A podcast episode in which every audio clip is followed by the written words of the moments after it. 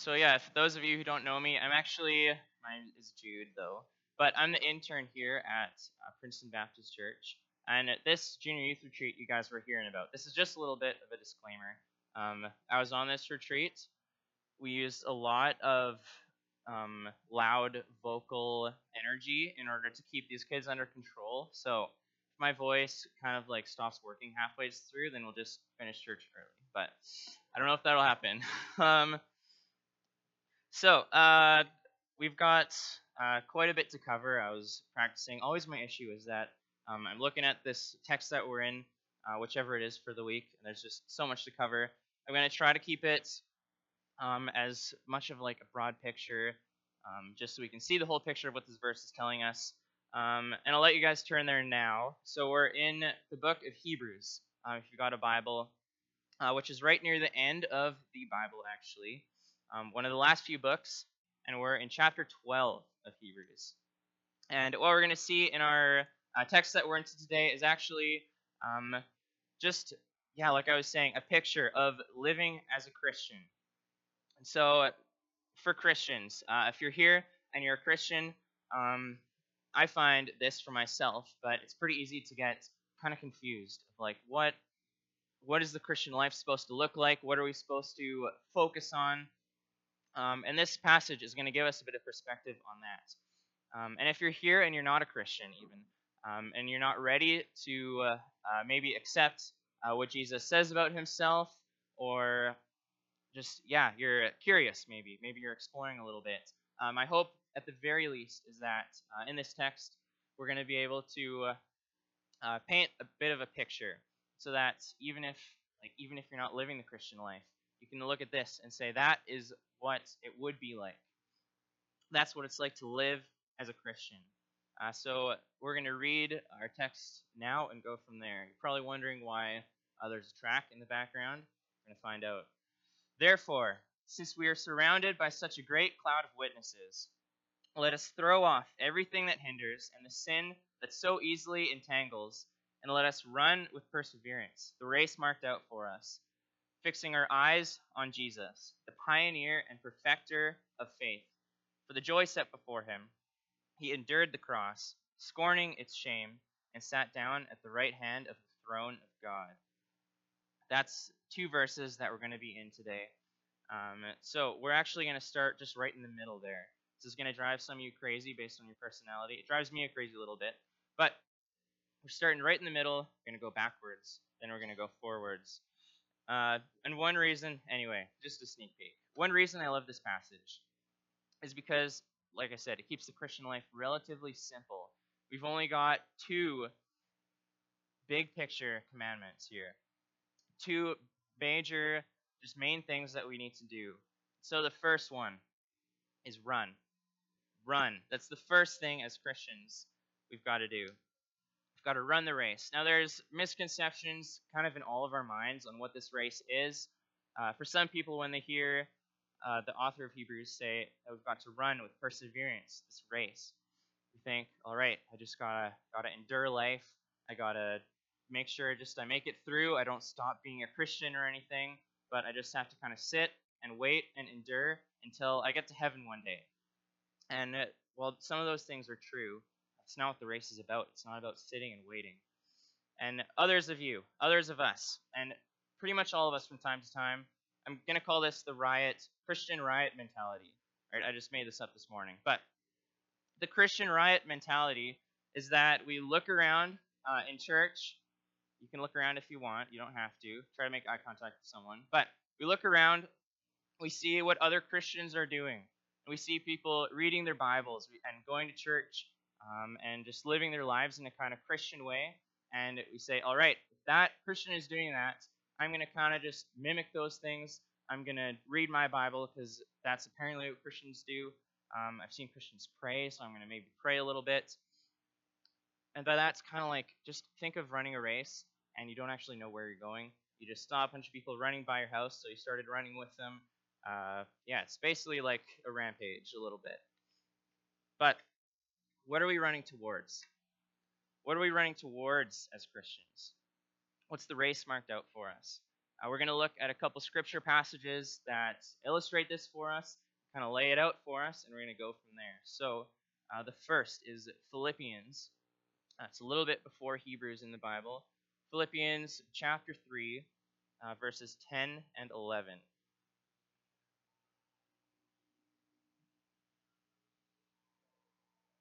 And I'm going to read it. It says, This is the Apostle Paul, this guy who planted a bunch of churches.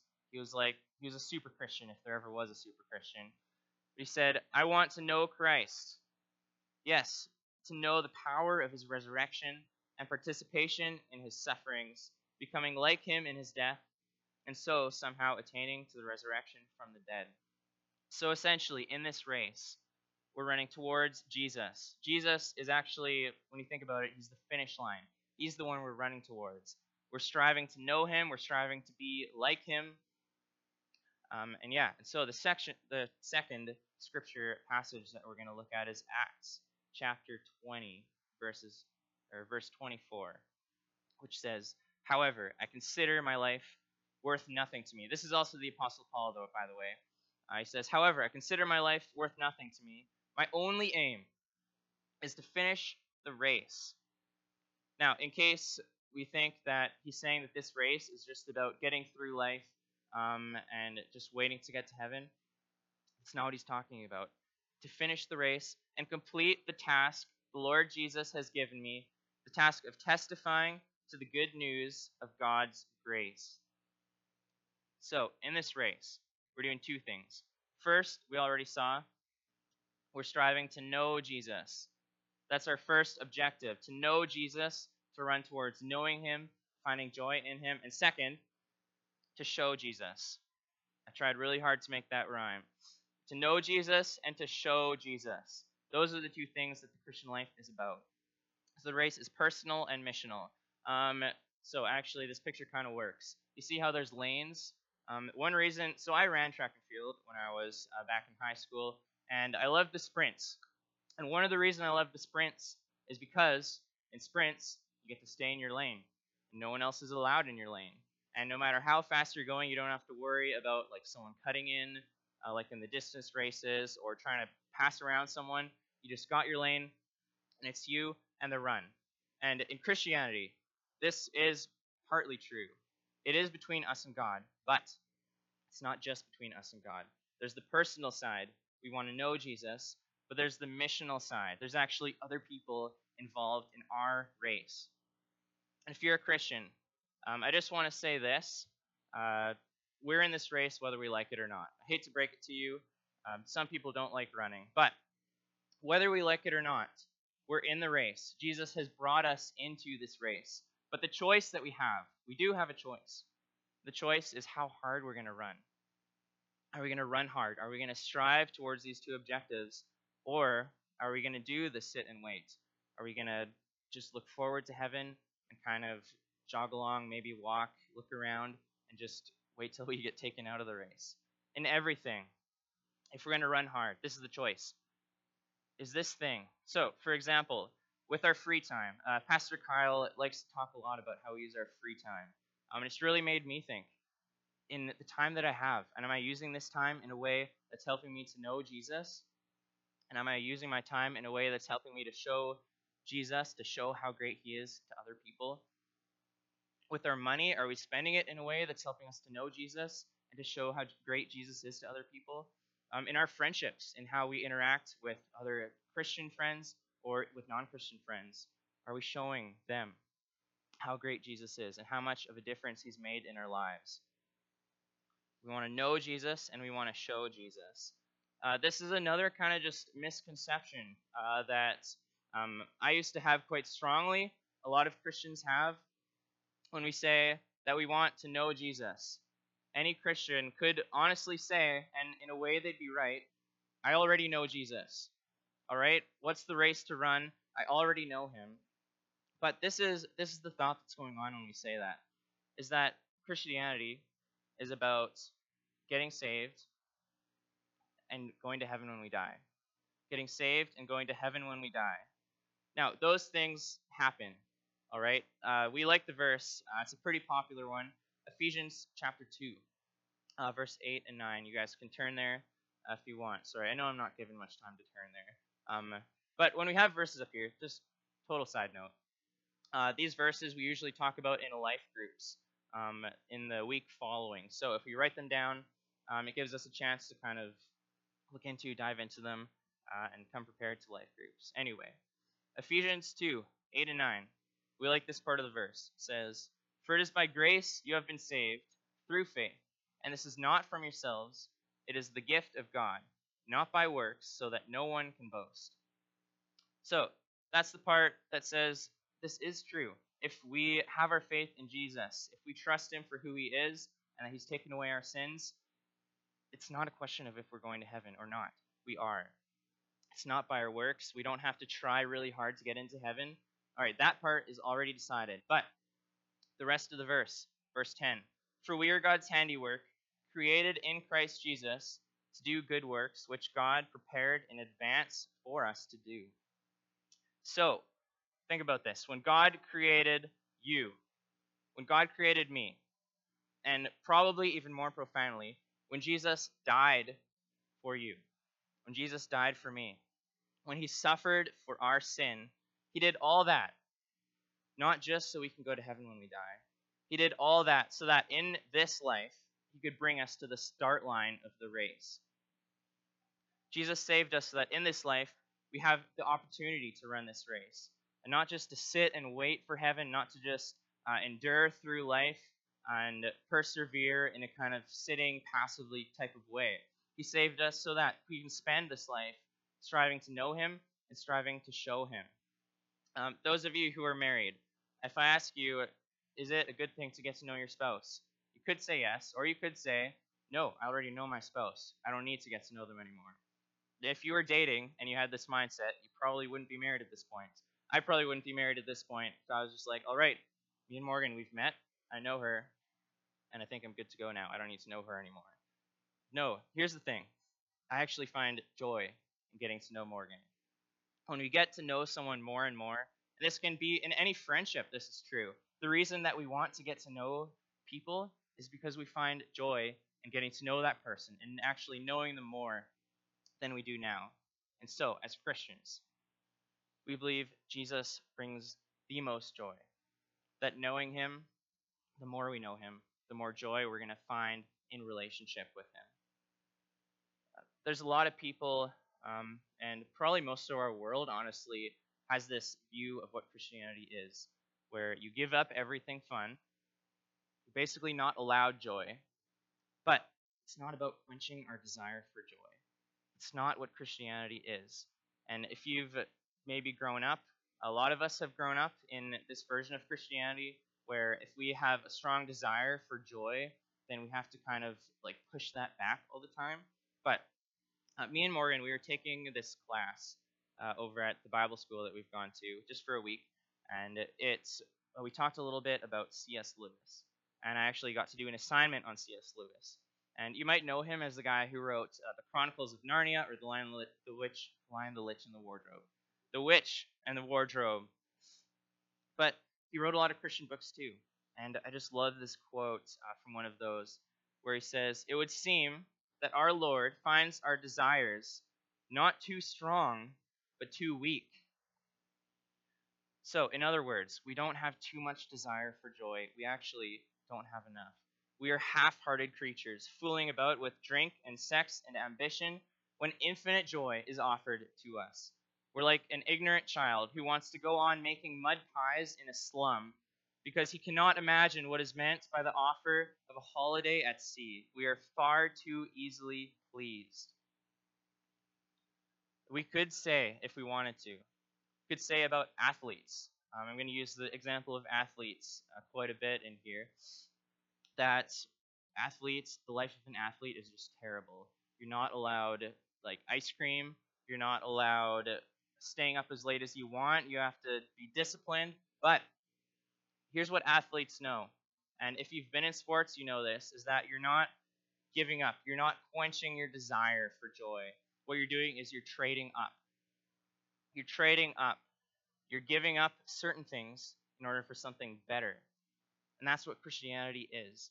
in our joy, when we try to find joy in things like ourselves our possessions, we need to do is trade up. We got to search for something better. Jesus brings more joy than that. Knowing Jesus. This is this isn't, I'll just say, it's not about knowing facts about Jesus. We need facts about Jesus so that we actually know him and not some version of Jesus we make up in our mind. Um, as we read uh, God's word, we find out who he is and we can actually know him accurately. But it's not just knowledge. If it's just knowledge, you don't really know him.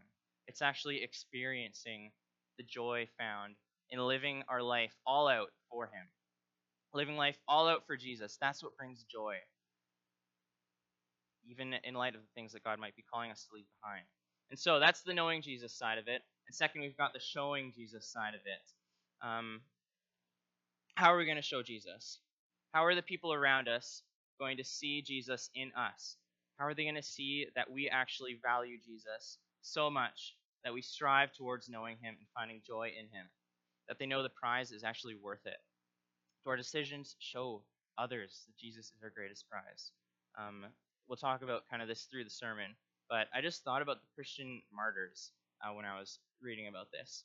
So these guys, um, especially in the early church, but even now in different countries where um, Christianity is either outlawed or persecuted, uh, people give their lives for their faith. And these people, what they're doing is they're choosing something better. They're choosing that even life, even life, does not bring as much joy as knowing Jesus. So they'd rather give up this than give up their faith and their belief in Him. These people are trading up. And I would oh this this is what this has to do with showing Jesus is that these martyrs there's a lot of stories you can read where someone gives their life for their faith. We probably in Canada we probably will not be murdered for being Christians. But this is just this just shows how this works. These guards, literally the executioners who were cutting off the heads of Christians would often become Christians because they see that these people are choosing something better and that there actually is more joy than even having their lives. They're trading up. Now, trading up. Trading up. This concept, um, as you can probably intuitively know, has to do with getting rid of something. This is what we're going to talk about now. Uh, the getting rid of something. The verse that we're in in Hebrews says, Let us throw off everything that hinders and the sin that so easily entangles. Uh, I don't know how many of you guys have watched speed skating, uh, either in the Olympics or just somewhere else. Um, but I was thinking, this is just, I don't know why this is the example that came to my mind while I was looking through this verse, but I was thinking about what these speed skaters wear.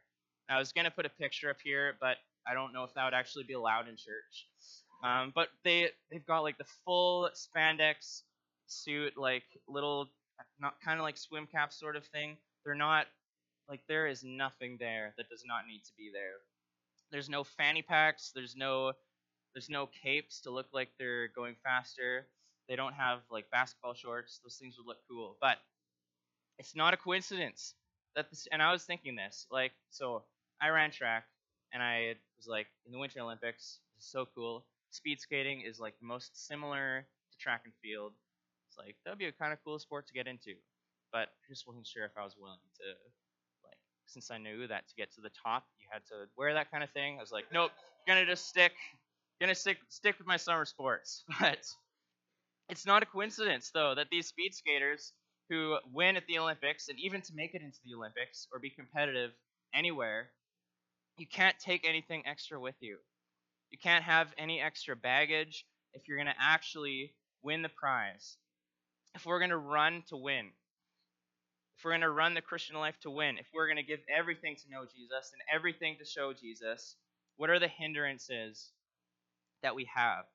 So, sin is the first one. This is really kind of the obvious one. Things that offend God. These things hinder both the knowing Jesus and the showing Jesus. We're putting up barriers between us and God. It's like any relationship. This isn't just spiritual. Any relationship. If someone is offended by something and you consistently do that thing, there's going to be a little bit of a relational barrier there. And it works the same way. But also, when we do that, what are others going to see? Are they going to see the joy that we find in Jesus? Are they going to see that Jesus transformed our life? This isn't in a guilt way. And we're going to look later in the sermon about how do we strive towards that? How do we strive towards leaving behind sin and running past that? Uh, my problem. Uh, I don't know how many of you guys have this problem. I've met a few other people in my life who do. Um, but I just have this thing where I'm completely preoccupied with myself in every area of life. All right, some of you might have met someone who has that. I doubt any of you have that issue. But I make everything about me. I make everything about me naturally. And this hinders me from knowing Jesus. This hinders me from showing Jesus. It shows people that I find more joy in living for myself than I do living for Jesus. So that those are the sins. And it's not just sin though. It says, "Let us throw off everything that hinders and the sin that so easily entangles." So what else is hindering us? That's the question. Um, I think a lot of times as Christians we ask the wrong question, um, and it's not necessarily a bad question. But when we're making decisions, and this is just the kind of easy example, should I watch this movie? We ask this question: Is it sin? Is it going to be sinful? Is it going to cross the line if I watch this movie? When? When we're making those decisions. What if we ask the question, does it help me run? Does this thing help me run? Is it going to help me run faster? Is it going to help me move even further towards knowing Jesus? Is it going to help me show Jesus to the world? Now, uh, let me ask you guys this eating ice cream once a week. Eating ice cream once a week, is that bad for your health? Just think about it. Is that going to be bad for your health? Health wise, is that a sin? Not really. I disclaimer, I eat more than ice cream once a week. But it's not the point. Eating ice cream once a week, that's not going to destroy anyone's health. But if you ask an Olympian, are you going to get the gold medal by eating ice cream once a week? They're probably going to say no. It's probably not going to work. They're trading up, even though they could get away with this thing. And this is what we try to do. We try to ask, what can we get away with? Olympians know even if they could get away with it, they're not going to because there's something better that they want. So we we ask this, how close can we get to sin in watching certain movies in our free time? So like we talked about free time. There's not many things. Obviously there are things you could do in your free time that's sin, but for the most part, we're not sinning nonstop in our time after work. But if that's the only thing we're concerned with, if we're only asking, is this wrong? Usually the answer is going to be no, but that's not necessarily going to translate to striving to know Jesus, striving to show Jesus. And how we spend our money. There's not, again, there are some sinful ways to spend your money, but there's not a lot of them. But there are ways that we could spend money that perhaps more bring us to a place of knowing Jesus, that are more obedient to Him, that reflect Him to the world. We just want to do the least possible naturally. I know this is the problem with all of us naturally, is that we just want to do the least possible to get in. This is the kind of sit and wait for heaven type of thing. As long as we get in, as long as this isn't sin, uh, we're good. As a teenager, so this is before I was a Christian, but I would literally ask this question about all kinds of different things. I would like look into what different popular preachers said about different issues just to like do my research and I was trying to answer the question, am I still going to go to heaven if I do this? That was the question I was asking. And if you ask this, that question, if you are a Christian, if your faith is in Jesus, the answer is yes. Like, sin isn't going to take away um, take away your eternity with God. But also, this is the answer that I would give to that question. Who cares? All right, that is probably a little harsh, but that totally misses the point of Christianity. Asking that question, are we still going to go to heaven if we do this? That misses the point of the whole thing. Uh, there's one preacher that I heard recently in a podcast, and this honestly challenged me a lot. And he brought up this point. He said, if we don't strive to find joy in God in this life, if we're not living life for Jesus and to know Him, if we're only concerned with getting into heaven. So, if that's the only question we're asking, am I going to get into heaven? And we're not trying to find joy in Jesus. I think we're going to be disappointed when we get there and we find out that heaven is all about finding joy in Jesus. It's all about knowing and glorifying God. Now, I don't know how that's going to work, but it makes you think whether or not this is actually the case, that anyone's going to be disappointed. I doubt it. But if heaven's about knowing God, how is that reflected in our life? How is our life leading up to that point? How is our life along the race towards that? So, um, we're going to go move a bit to the very start of the verse, and then we're going to jump uh, to the end. So, quickly, if we're going to be sacrificing, and this is probably where we've got to at this point, if we're going to be sacrificing, if we're going to be trading up, we got to kind of clarify is the thing that we're trading up to worth it? Obviously, we want to trade up, but are we really trading up? Is the thing that we're trading up for worth it? Because running takes more effort. You guys probably know this. This is why when I released you guys for coffee break, no one ran to the coffee. Because the coffee, I probably would have. But coffee for us is not worth the effort and social humiliation of running to get it. Christian life, the Christian life is like this. Running is costly. It is costly. It takes more effort. Is it worth it? And thankfully, we've got people to show us that it's worth it. Uh, these are the witnesses. So we're going to go uh, back in our text. Um, so it says, uh, Let us, um, therefore, since we are surrounded by such a great cloud of witnesses, let us run with endurance the race uh, set before us. So, who are these witnesses? Uh, first of all, when you, I say the word witnesses, I'm sure there's a lot of people in here, and this was me for a long time. We hear witnesses watching us run the race, and that's what we think of.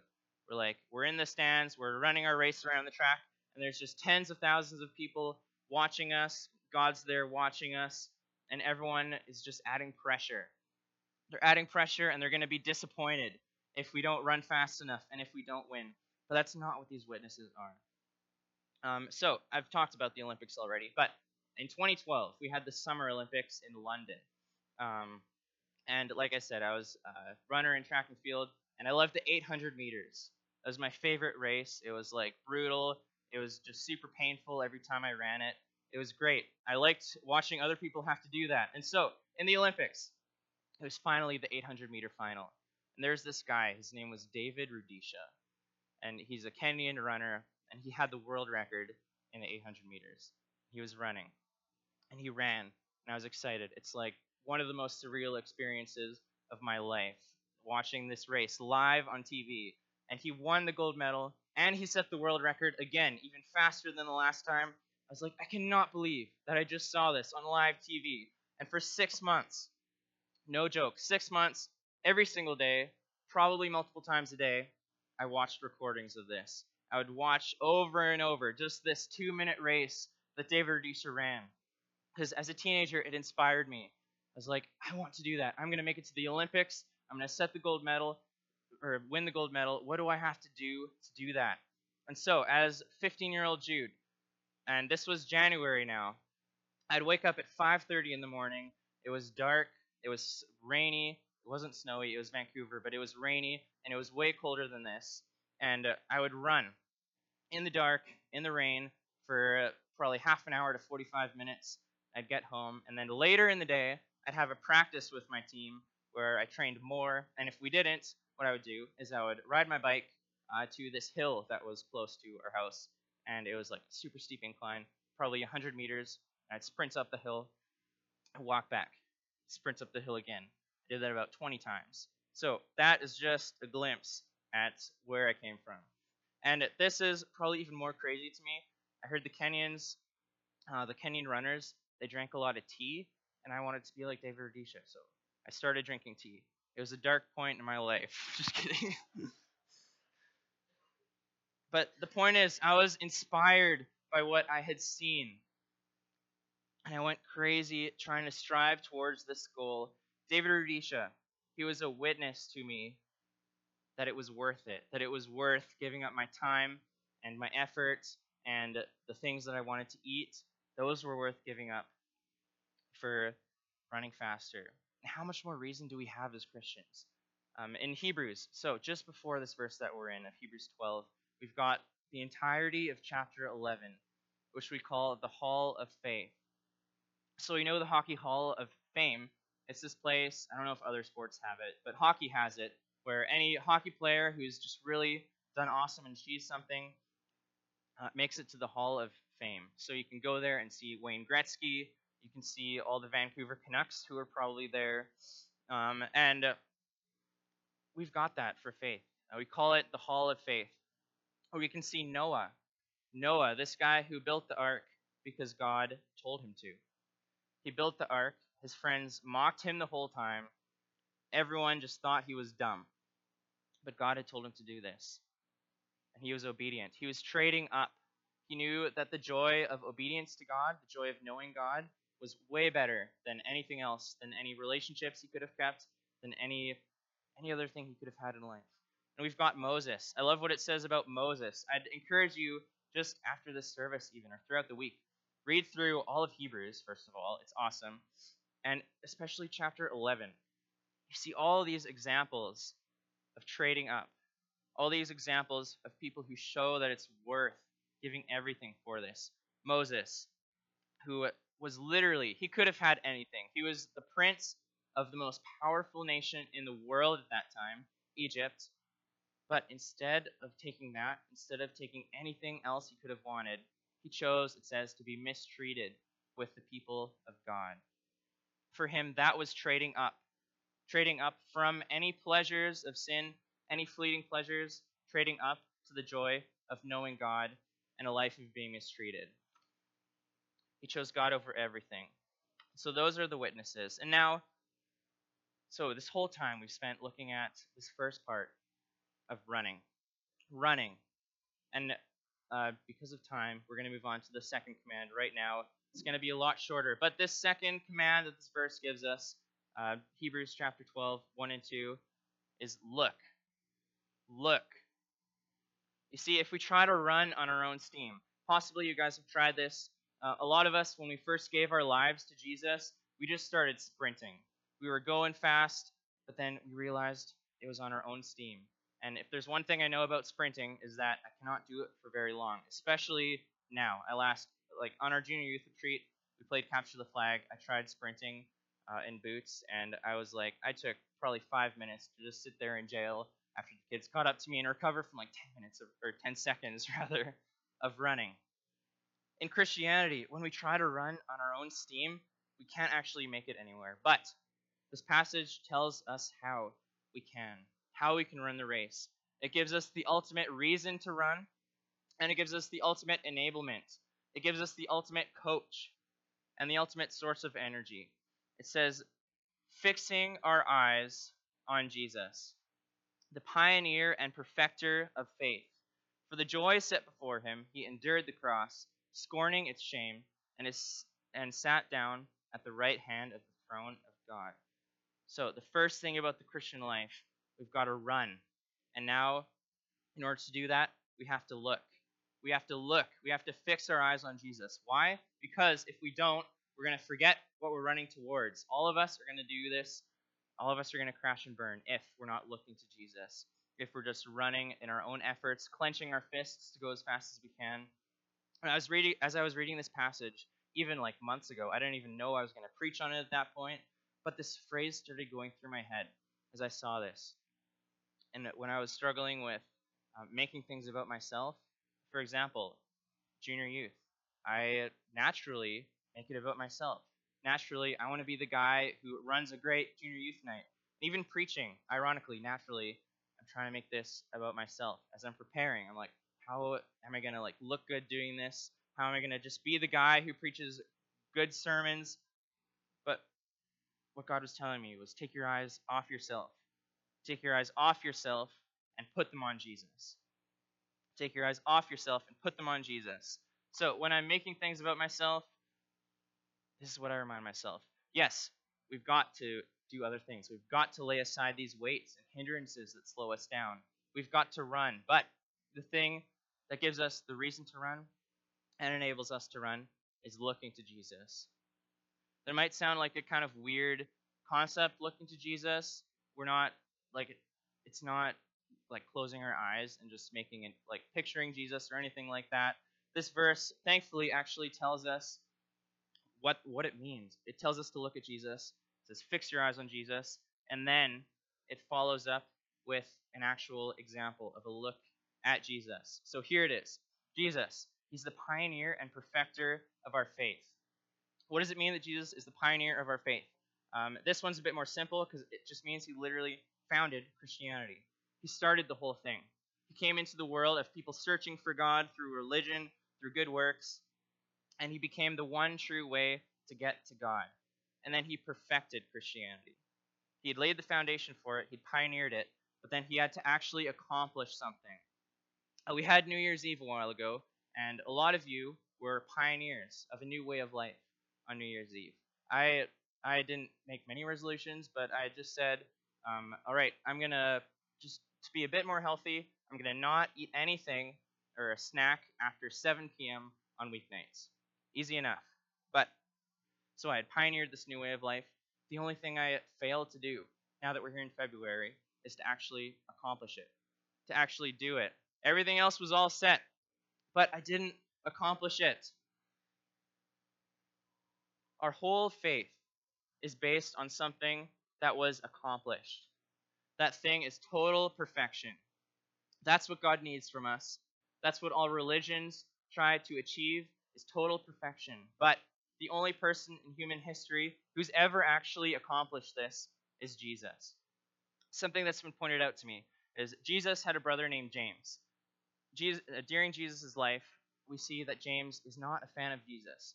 Imagine your brother, uh, you grow up with him, and he starts at the age of 30 claiming that he's God and demanding worship. I don't know how I'd feel about that. I probably would not be ready to accept that. And James wasn't ready to accept that. He wasn't one of Jesus' disciples or anything. But let me ask you this What would it take? What would it take for your brother if he said, Hey, by the way, I'm God, worship me? What would it take for you to actually do that? Because we see James later in the Bible, after Jesus has died and rose again, he's actually a megachurch pastor in Jerusalem. And he actually gives his life for the faith. James becomes one of these martyrs who traded up from anything else, from even his life, to the joy of knowing Jesus and worshiping him and following him. How did that happen? How did Jesus convince his own brother that he was God? Well, if I was James, I would never have become a Christian. I wouldn't worship my brother unless, first of all, he had never once in his life done anything short of perfect. All right, that's criteria one. If my brother had like been mean to me, or I could point out, nope, there's there's some sin. You're definitely not perfect. I wouldn't be ready to accept him as God. And even then, I'd be like, okay, maybe he's just got some extreme self-control going on. Maybe he's just like hiding these things from me and I haven't noticed. But then, if he was killed, and Roman soldiers even confirmed that he was dead, and he was buried, and three days later he rose from the dead. That's the point. I'm like, okay, you are God. You've never sinned, and now you've risen from the dead. You're God. That's what happened to James. Jesus perfected Christianity with his perfect life, which is what God requires from all of us. But here's why Christianity exists.